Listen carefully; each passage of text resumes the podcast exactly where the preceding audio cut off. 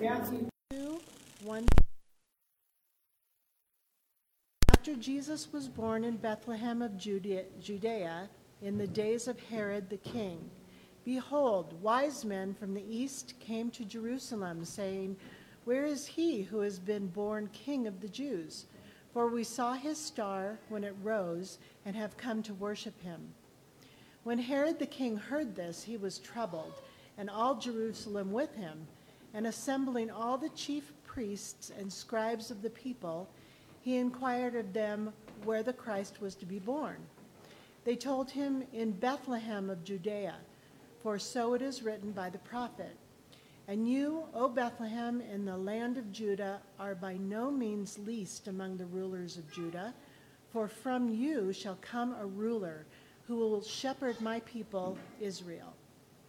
Then Herod summoned the wise men secretly and ascertained from them what time the star had appeared.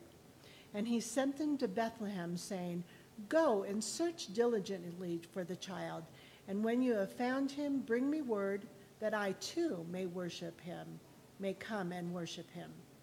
After listening to the king, they had seen, they went on their way. And behold, the star that they had seen, when it rose, went before them until it came to rest over the place where the child was.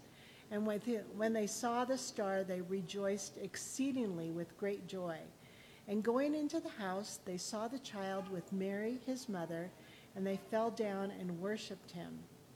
Then, opening their treasures, they offered him gifts gold and frankincense and myrrh.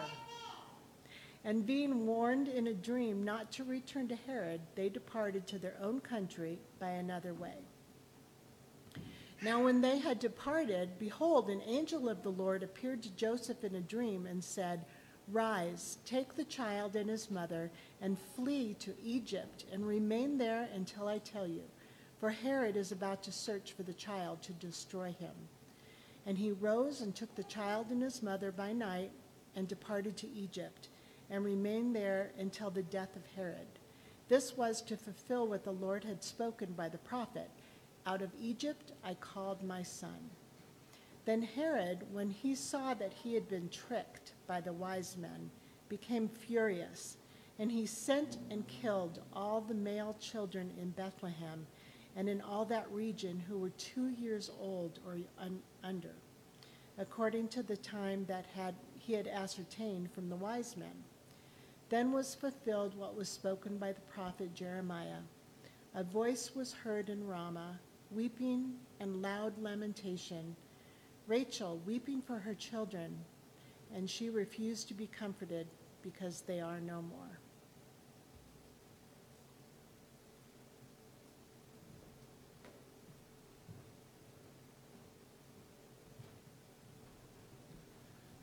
That was the word of the Lord.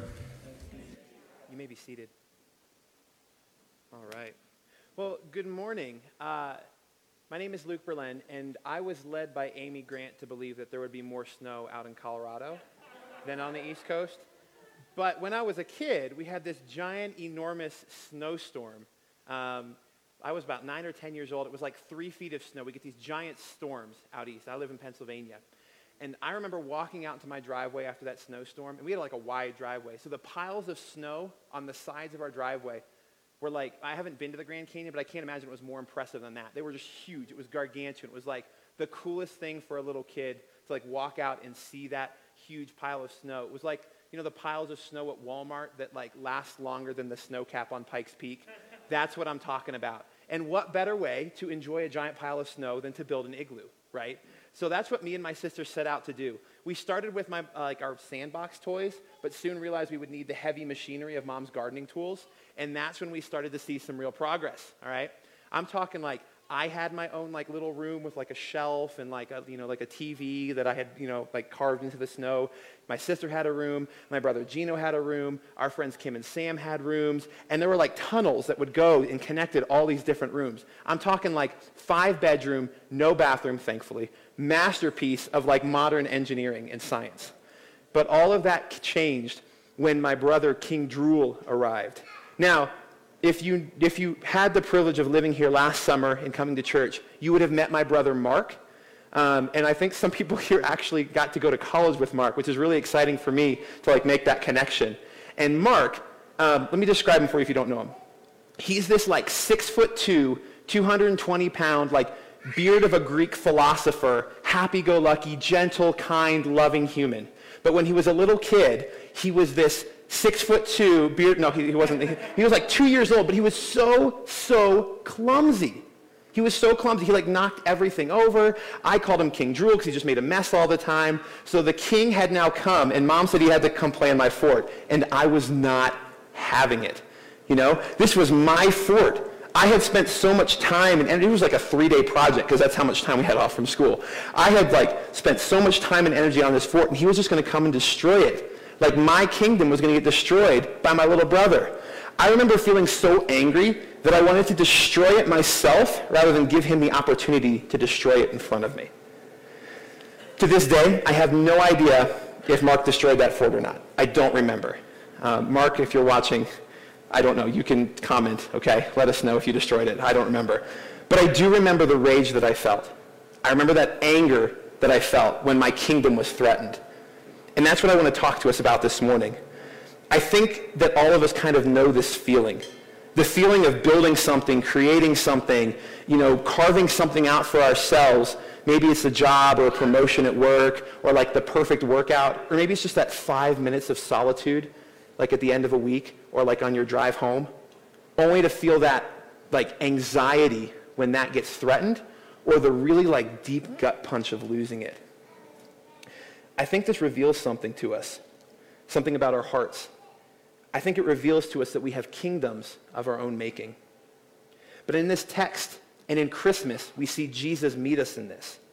He's the true king. You know, we sing it in our songs. You know, let earth receive her king. We, we read about it, this King Jesus who's coming. I mean, the very word Messiah means anointed one. Who's anointed? It's the king. The king is the anointed one, the true king of the line of David. This big prophecy from all time that the Israelites have been waiting for. That's who we're rejoicing has come now in Christmas. We're rejoicing at the coming of the new king. I don't think that we can really emphasize this enough. But what does the coming of this true king mean for us and for our kingdoms that we've built? I think it means two things. I think it means that since Jesus is the true king, we're free from the need to protect our kingdoms. And I think that since we are free from the need to protect our kingdoms, we are now enabled to worship. So, how does Jesus free us from the need to protect our own kingdom? Let's take a look at our text this morning. So, King Herod, he's the king of Israel but he's not of Israel's traditional royal line. What I mean is he's not of the line of King David, right? He and Jesus are not like ancestors. I always wondered about this as a kid. Like, how did Israel have a king if they're being ruled by the Romans? But Herod is actually part of a group of people who fought back against the Greeks when they had taken over Israel and won back some semblance of independence by force. And then when the Romans showed up, they were like, mm, we're not going to get crushed by you guys, so we'll just, you know, bow to you guys, bend the knee to you guys, pay, you know, pay penance to you guys. That way we can kind of keep our, our own little kingdom of Israel. And that's who Herod was. That's who his family line was. So Herod is this figurehead, kind of puppet king of Rome over Israel. But he's also the one who's sitting on Israel's throne, supposedly holding the place until the true Davidic king shows up. That's who Herod is supposed to be. Now, in theory, if you're waiting for something, finding out this thing has arrived is good news. I waited my entire life, and many waited much longer to see the Eagles win a Super Bowl. It was such good news when they finally won it a couple of years ago. It was so exciting. Christmas is like the perfect time of anticipation, right? Especially this year when everything was being delivered by mail, right? You didn't go to the stores as much to shop. Imagine that relief that you felt. Remember the relief? Like when you see the little like ding on your phone from your Amazon app, your package has been delivered. That's that kind of relief. You know, you feel, oh, thank goodness it's here, right? Happy, joyous, excited. Um, like even yesterday, we were sitting at home, we were waiting for a package, and we see the FedEx guy come, and we're like, oh, maybe that's the thing. And we ran to the door to try and find out if it was, and then it wasn't, and we were disappointed. So that relief that comes from receiving the wait, you know, the thing you've been waiting for and anticipating is a pretty cool thing. And so that's what Herod and Israel's response should have been at the coming of Jesus. Relief, joy, excitement. But that's not what we get. That's not what we see. Let's take a look at verse 3. It says that when Herod, the king, heard this, he was troubled, and all Jerusalem with him. Why do you think he was troubled? Why would the current king of Israel be troubled at the news that a new king was here? In fact, the king that they were waiting for, the king who was going to come and set them free. It's no stretch to surmise that Herod saw Jesus not as this joyful coming king, but as a threat to his kingdom. I mean, even the nature of Herod's kingdom is self-made, right? This is a kingdom that he and his ancestors have taken by force, that they've maintained through political maneuvering with the Romans. This kingdom is all made by the hands of Herod and his line. So if Jesus has been born and he is the true king, it means that Herod's days as king are limited. His legacy is threatened unless he can protect his kingdom. You see the anger that Herod was feeling, that anxiety that he was feeling, right? So much so that he goes and kills every child of his own people, two years old and younger, in a certain region. That's how much anger he felt. That's how much rage he had that he would go and destroy his own people just to protect his kingdom. I mean, this reminds me of myself in that opening illustration, right? I was so terrified of the fact that somebody was going to come and destroy something that I had built that I became angry, vengeful, vindictive, willing to destroy my own creation just so that nobody else could have it. If you've read or seen Lord of the Rings, and yes, I said read first for all you book people out there, you may remember the character of Denethor. Denethor is the steward of Gondor. He's been part of this long line of stewards. His job was to rule the kingdom in place of a king until the true heir of Gondor returns. Sound familiar? There has not been a king in Gondor now for many years, and Denethor has grown proud and bitter in his waiting, seeing the suffering of his people and the death of his eldest son in battle. However, when he hears that Aragorn, the true king, is coming, instead of rejoicing, he says that he will refuse to bow his knee to this man. And he even goes as far as burning his injured youngest son alive rather than see him supplanted by the true king. In an ironic twist, Aragorn heals and saves the life of his son Faramir, spoiler. But Denethor, however, perishes in the fire even as the salvation of his people is upon him. You see how we feel this anger when our kingdom is threatened? This desire to kind of protect it and kind of even lead us to destroy things just to get our, keep our kingdom protected and keep our kingdom safe? But what does that anger really point to? I think that anger is like an easy emotion. It's a surface emotion. It's often like our first response emotion to things when we're threatened. But I think it points to something much deeper in us. So when our kingdoms are threatened and we become angry, it's pointing to deeper hurts and insecurities.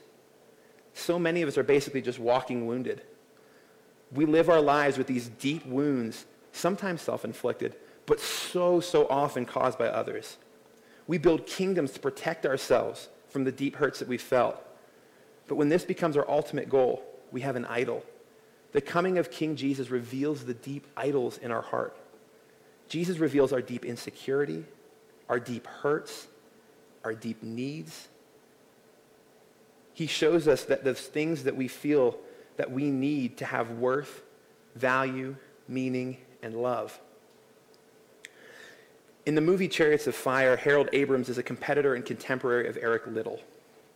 And I think that he hits on this mentality pretty perfectly when he describes what goes through his mind every time he's on the starter's block.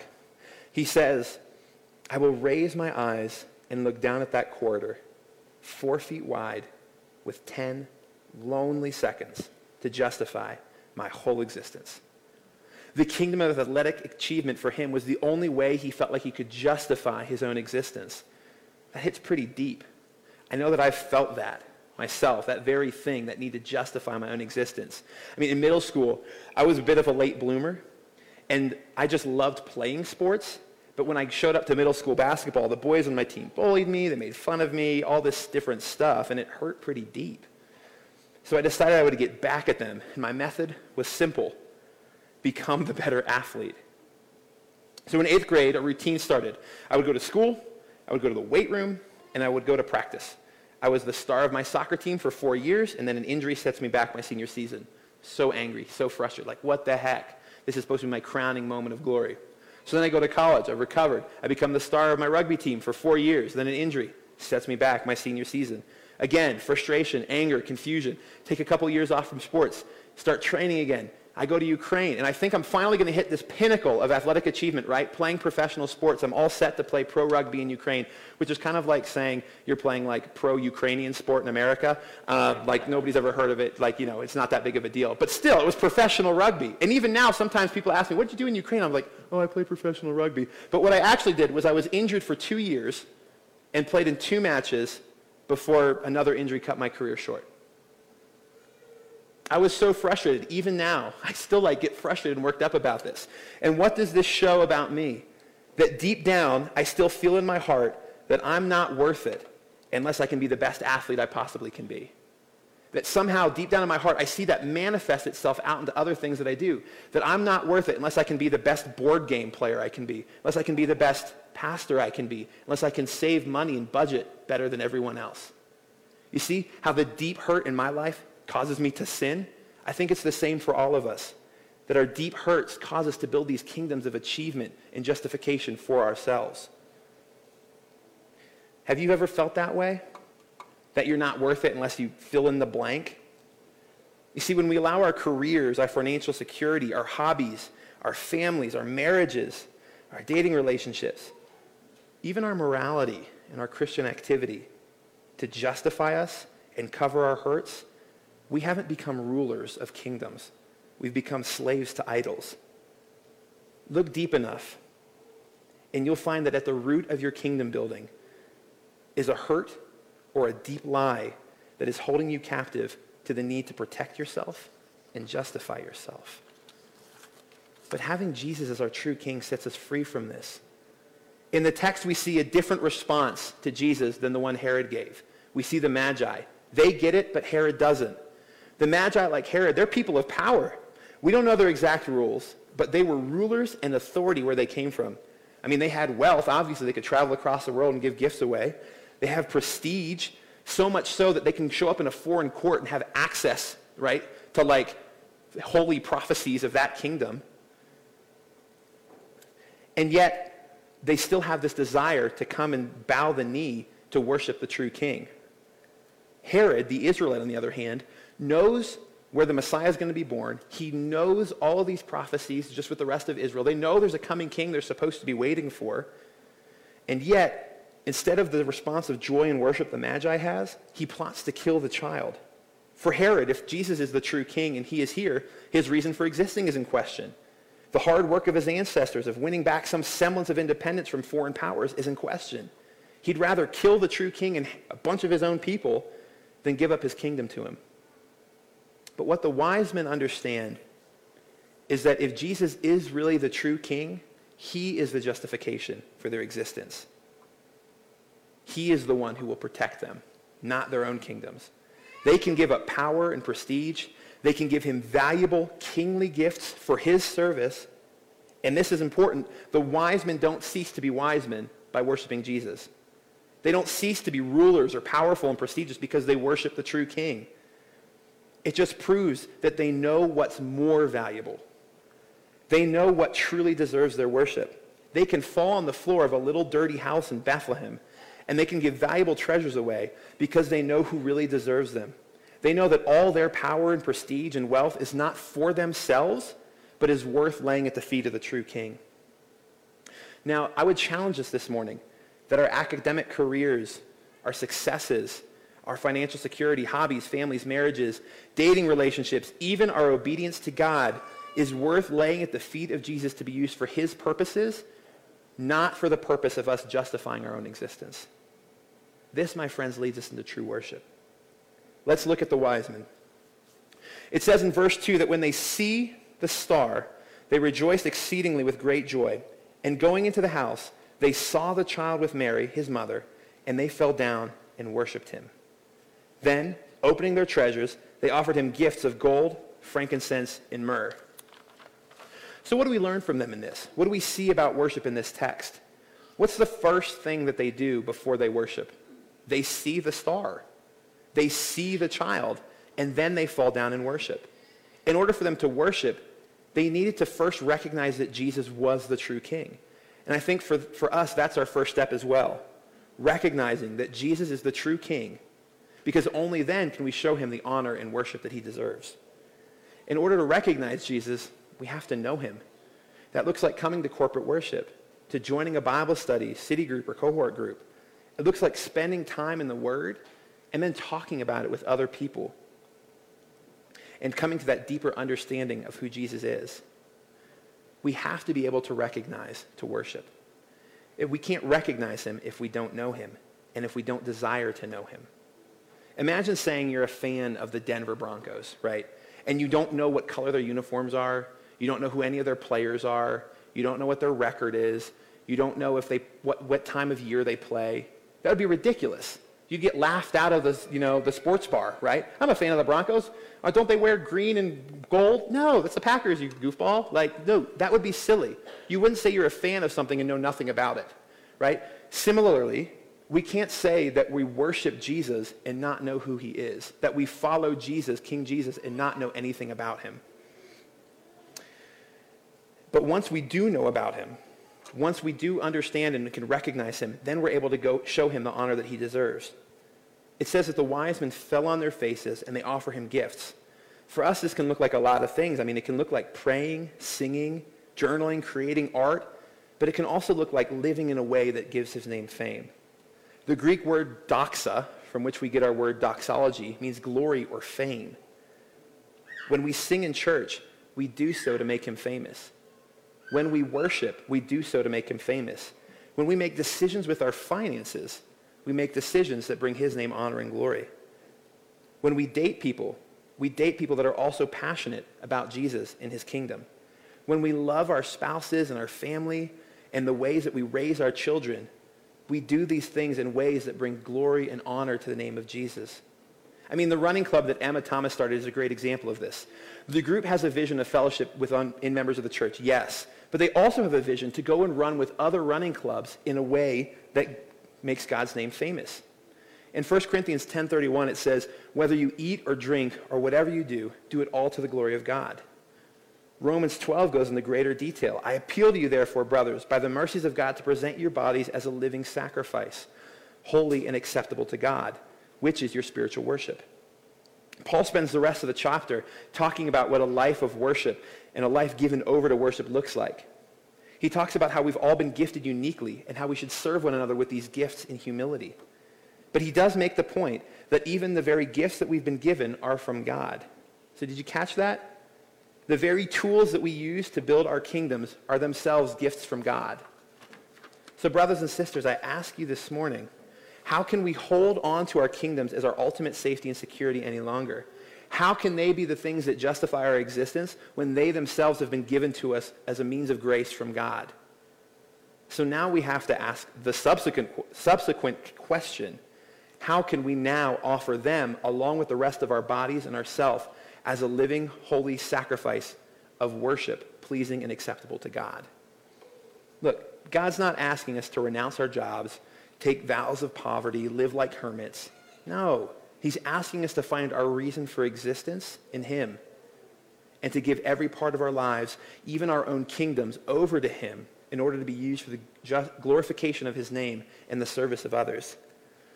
Because Jesus is the true king, we no longer need to justify our existence by building kingdoms for ourselves, but we're free to worship him and participate in the building of God's kingdom here on earth. My favorite Christmas story is A Christmas Carol. In this story, Charles Dickens tells the story of Ebenezer Scrooge. Scrooge is this miserly old man who does whatever it takes to build his kingdom of wealth. Money's the only thing that matters to Scrooge. When asked about Christmas, his famous line tells it all. It's a poor excuse to rob a man's pocket, or pick a man's pocket every 25th of December. Money is his security. It's his fortress in a cold, hard world. But what does his kingdom building really reveal? What were the deeper insecurities underneath? When the ghost of Christmas past visits him, he sees himself as a young man so consumed with providing safety and security and a good life for the woman that he loves that he ends up ultimately driving her away. When you look further back, he sees himself as a little boy, all alone, insecure, and his only security was schoolwork as his friends left for the holidays and he had to stay and study. You see, his kingdom of financial security was just a cover for the deep hurts and the deep need to feel justified in his own existence. It was the only way that he was able to make sense of his brokenness and his pain. But after he sees the pain that his self-made kingdom is causing others, especially little tiny Tim, he repents and he submits his kingdom to the use of a higher power. For him, it's Christmas, right? But for us, we can see ourselves in this story as submitting our kingdoms to Jesus. He doesn't stop at being a rich man, but instead he submits his kingdom of wealth to the greater good of serving those around him. Once he realizes that his self-salvation project, his kingdom of money, is only crushing him, himself and the people around him, he's able to go and essentially offer his body of wealth, his kingdom of wealth, as a living sacrifice. Friends, it's the same for us. Our kingdoms are so often covering our deep hurts and our deep wounds, and we build these kingdoms to protect ourselves and justify ourselves to others and to the world, and so often just to prove to ourselves that we have value and meaning. But the true King Jesus, in coming to earth, in feeling our pain and our suffering, by entering into our mess, and by dying for us on our behalf, has given us the freedom to lay our pains down at his feet, to trust him to protect us, to cover us, to heal us, and to lead us into a life of worship. My friends, you are worth dying for. As the poet Kevin Burgess puts it in his song, Sing to You, all night I couldn't sleep, thinking about all the joy I couldn't keep. All these holes in my heart, it just seems I've been pierced more times than I can speak. I got another hole from a friend last week. Lord, Lord, why so many holes in me? Then I saw the hands that were holding me. He said, I know you. Son, I've got holes too when sorrow's falling down like rain, when I can hardly take the pain, I will lift up my voice to you and I will sing to you. When I don't understand it all, when all my strength to fight has stopped, I will lift up my voice and sing. I will sing to you. Brothers and sisters, let us submit our kingdoms and our hurts and our cares to the true King and join together in worship of him. Let's pray. Father, thank you for being our true King. Thank you for freeing us from the need to protect our own kingdoms and for giving us the ultimate joy that is worshiping you. In Jesus' name I pray. Amen.